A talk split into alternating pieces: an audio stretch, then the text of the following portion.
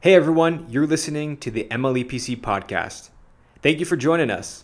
The podcast features every previous Sunday's sermon and plenty of other cool content like interviews and mini series.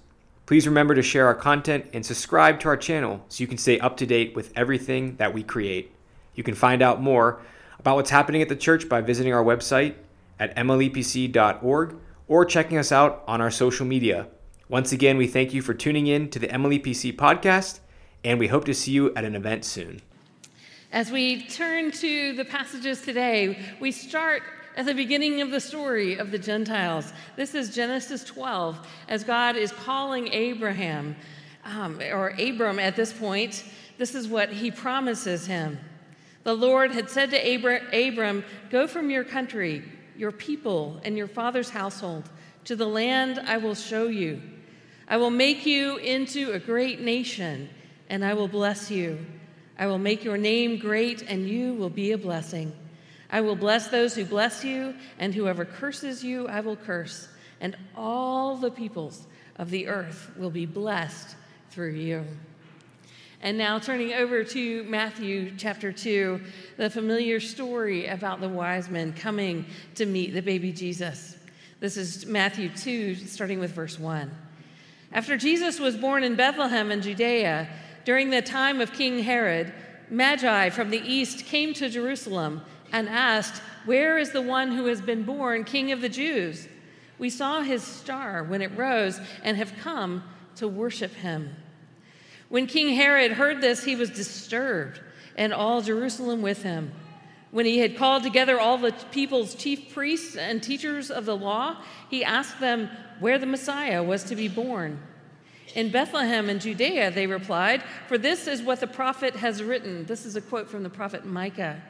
But you, Bethlehem, in the land of Judah, are by no means least among the rulers of Judah, for out of you will come a ruler who will shepherd my people, Israel.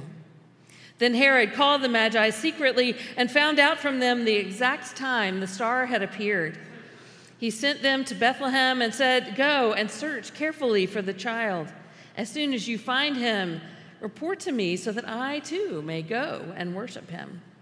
After they had heard the king, they went on their way, and the star they had seen when it rose ahead of, went ahead of them until it stopped over the place where the child was. When they saw the star, they were overjoyed. On coming to the house, they saw the, the child with his mother Mary, and they bowed down and worshiped him. Then they opened their treasures and presented him with gifts of gold, frankincense, and myrrh.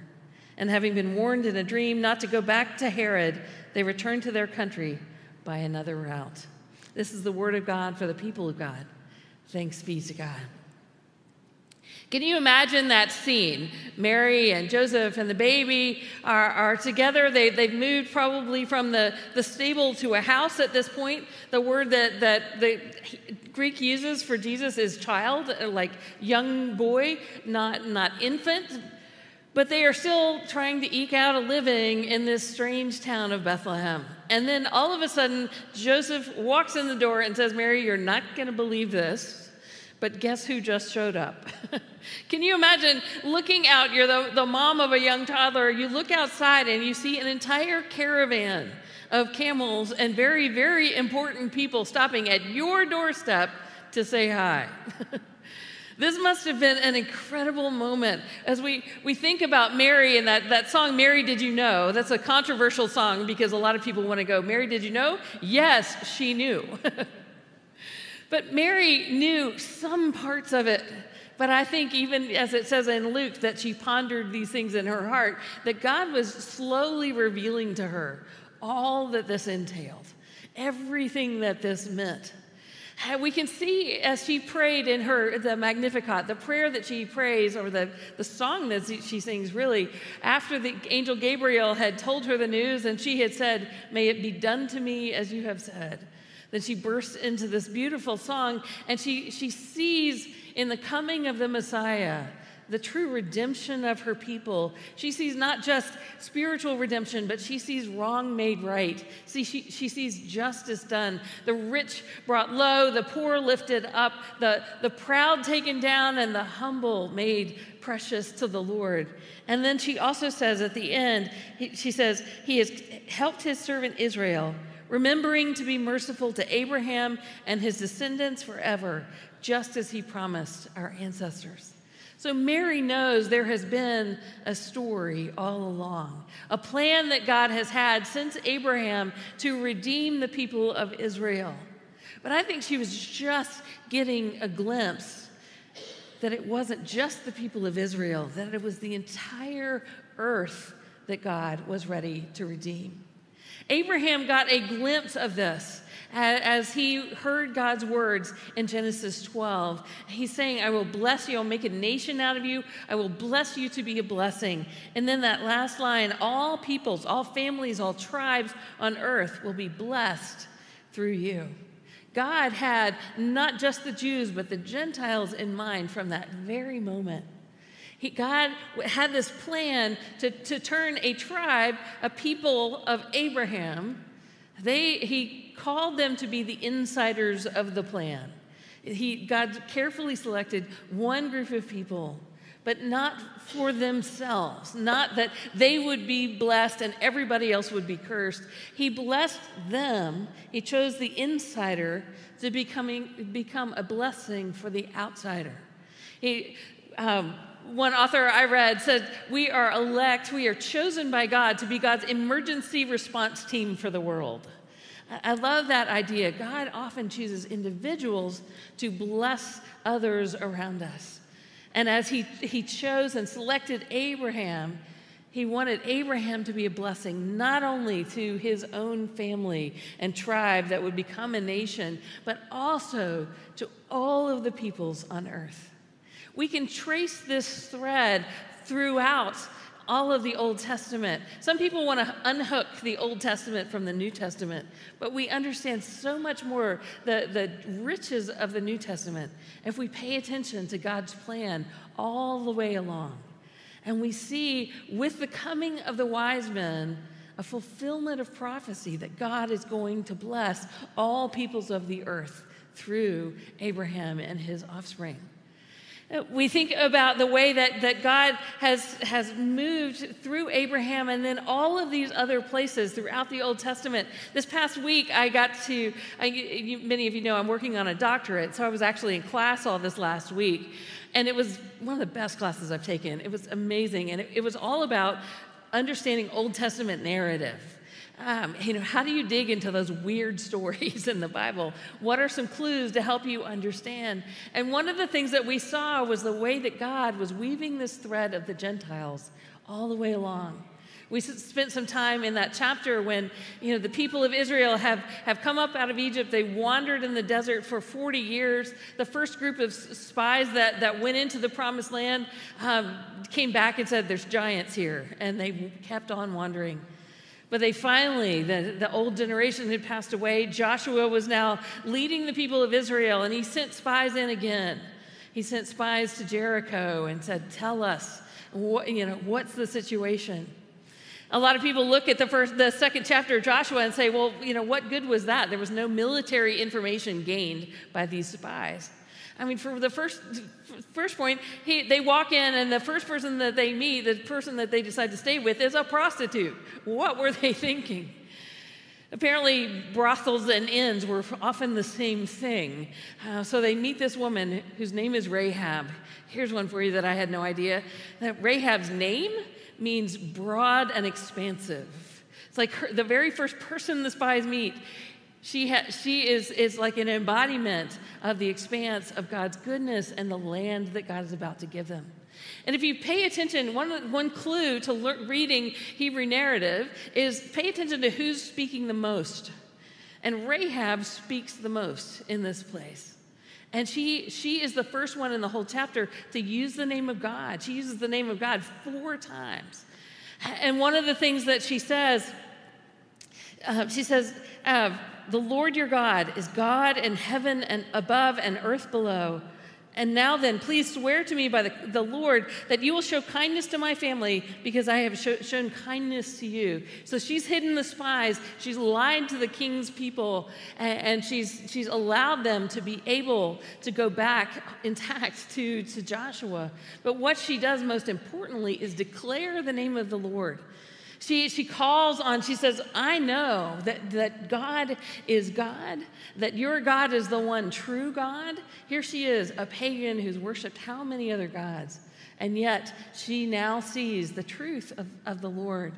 And then when she says, you, I will show kindness to you, you show kindness to me, the word she's using, do you remember my favorite Hebrew word? Some of you may. Chesed. Chesed is, is God's loving kindness, but it's also a covenant love. And she says the words of, of covenant are in her lips. I have covenanted with you in kindness, and now you covenant with me in kindness. So here is a Gentile, the very first person they meet when they walk into the promised land. And what God is saying is, He is going to bless Gentiles even through the Israelites, even in the midst of coming into the promised land. Another one that is really striking is the first chapter of Jonah. Most of us think of the first chapter of Jonah uh, as the really wrapped up in one verse, the very last verse. He gets thrown into the sea and swallowed by a whale. That's sort of the point of, of that passage.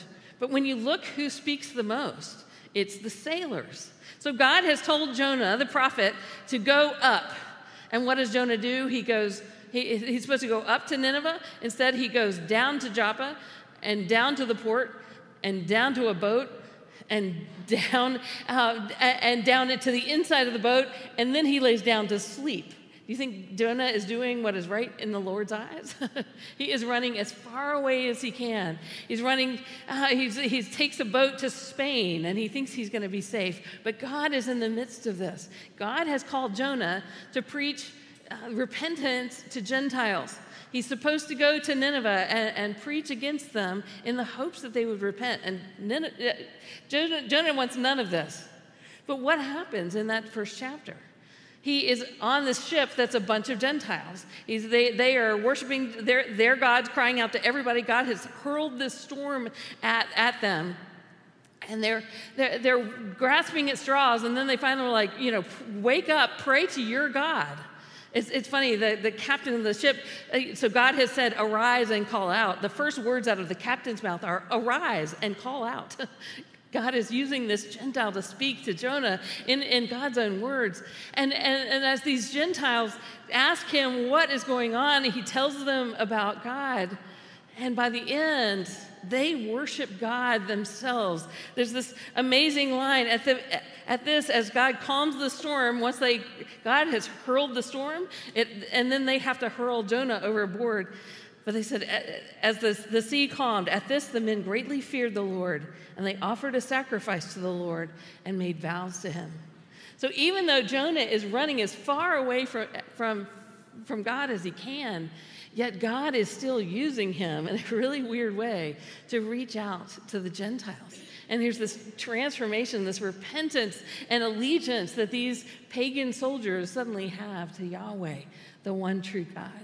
So we see in all kinds of passages like this, we see that God is at work, that God is wanting to bless not only his people, but bless the nations through his people.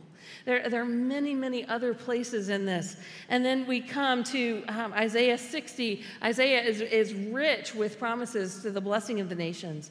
But it says, Arise, shine, for your light has come, and the glory of the Lord rises upon you. Nations will come to your light, and kings to the brightness of your dawn. Here is a promise that there will be kings that come to Jesus, come to the Messiah. Simeon, when he, so when Jesus was eight days old, they took him to the temple to dedicate him as, as they were supposed to, and they encountered two people who had been waiting all of their lives to see the Messiah. It was the old priest Simeon, and it was the prophetess Anna, who was 84 years old and still waiting for the Messiah. And Simeon praises the Lord because he has seen God's salvation. Um, and then he says, For my eyes have seen your salvation, which you have pre- prepared in the sight of all nations, a light for the revelation to the Gentiles, and glory for your people, Israel. So Simeon also sees that, that the Messiah is not just to come and to save the Jewish people. God has come, He has sent His only begotten Son to save the whole world. God has a much, much bigger view than we can even imagine.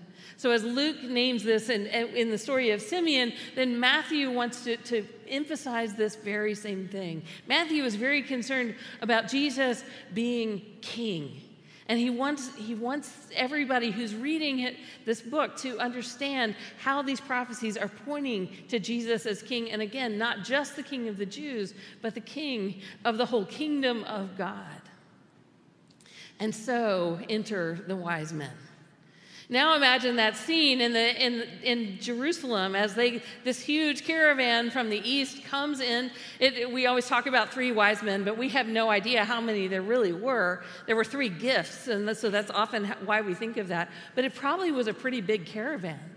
And so this caravan comes into Jerusalem, and all of Jerusalem is abuzz because they say that they are looking for the, the newborn king of the Jews. Now, Herod is on the throne. Herod has no right to be on the throne, he's not even Jewish. Herod is from, from Edom. If you remember the Edomites in the Old Testament, they're sometimes friends and sometimes enemies of, of the Israelites. They are the ones that are descendants of Esau.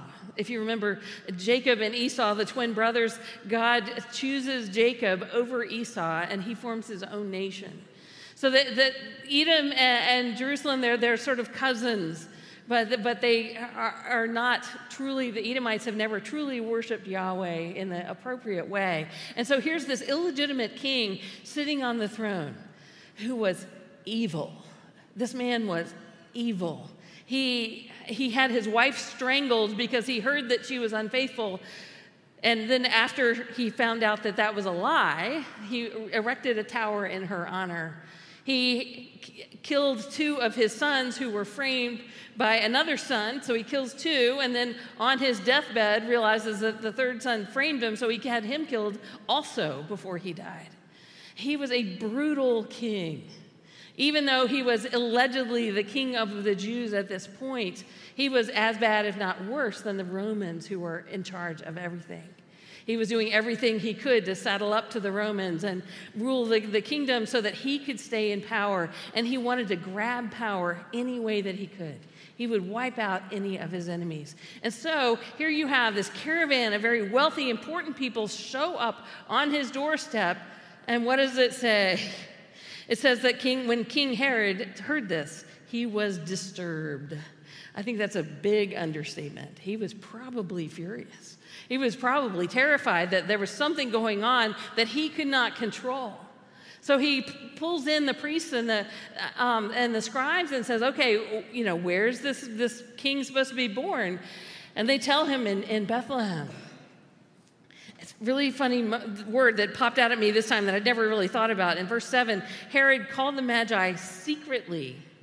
He calls them secretly and found out from them the time that the star has, had appeared, and then he sends them to Bethlehem. He doesn't want anybody else to know that he's giving these people permission to go and find out where the king is. He, he wants to secretly know so that he can secretly kill the king.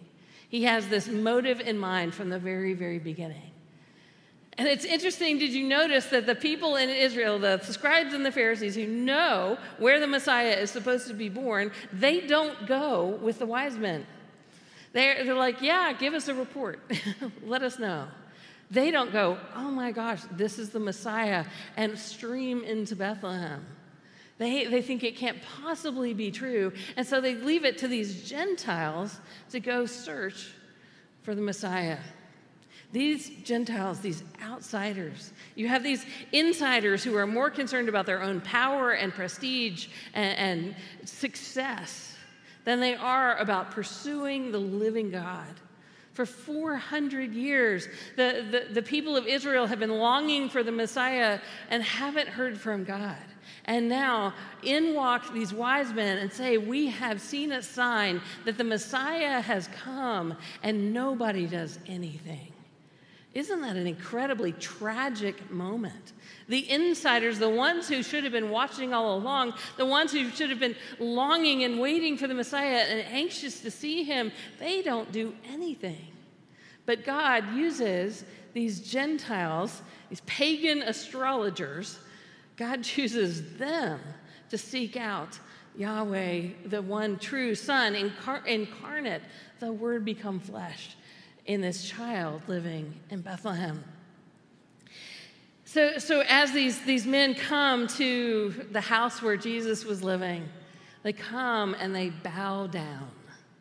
That, in and of itself, is something so amazing. These people were, uh, Magi, we, we know in the book of Daniel, there's the, a reference to Magi, and they were the court, the court advisors. They were the ones who would give prophecies that would influence the decisions of the king. They were very, very powerful people, and they come into this humble house where Jesus is living this, this child of, who, of a woman who got pregnant out of wedlock, this person who was, she was a refugee from her hometown, but yet they, these powerful people, came in and bowed down and worshiped him.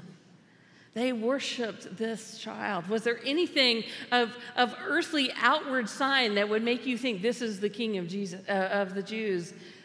There was nothing, but they knew. God had revealed to them that this was the king and he was the one to be worshiped.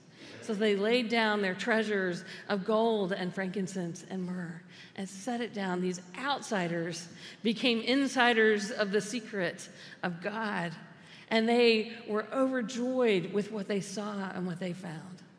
And God, in His mercy, warned them in a dream not to go back to Herod. They were sensitive enough to know that this was not going to end well. And so they went home a different way. I heard somebody speak one time and it said they turned that, that line on its head. They went home a different route and they also went home different. They went home a different way. They, they went home knowing that Yahweh was the one true God, that this child was the, the Son of God, born to save his people and born to save the whole earth. They went home different. As we think about this passage, we think about us. We, we are Gentiles. We would not be here if God had not had compassion on, on people other than the Jewish people. Almost everybody. Bruce Tenenbaum gets an exception. but we, we are the outsiders who have been brought in we are the ones who were welcomed because God saw not just one people that He wanted to choose, but He saw the whole earth of people who needed salvation, who needed to be saved, who were lost and needed to be found. But it's interesting how we, as American Christians, have often become insiders. We have become the ones who get it, and we're not all that interested sometimes about sharing that with the rest of the world.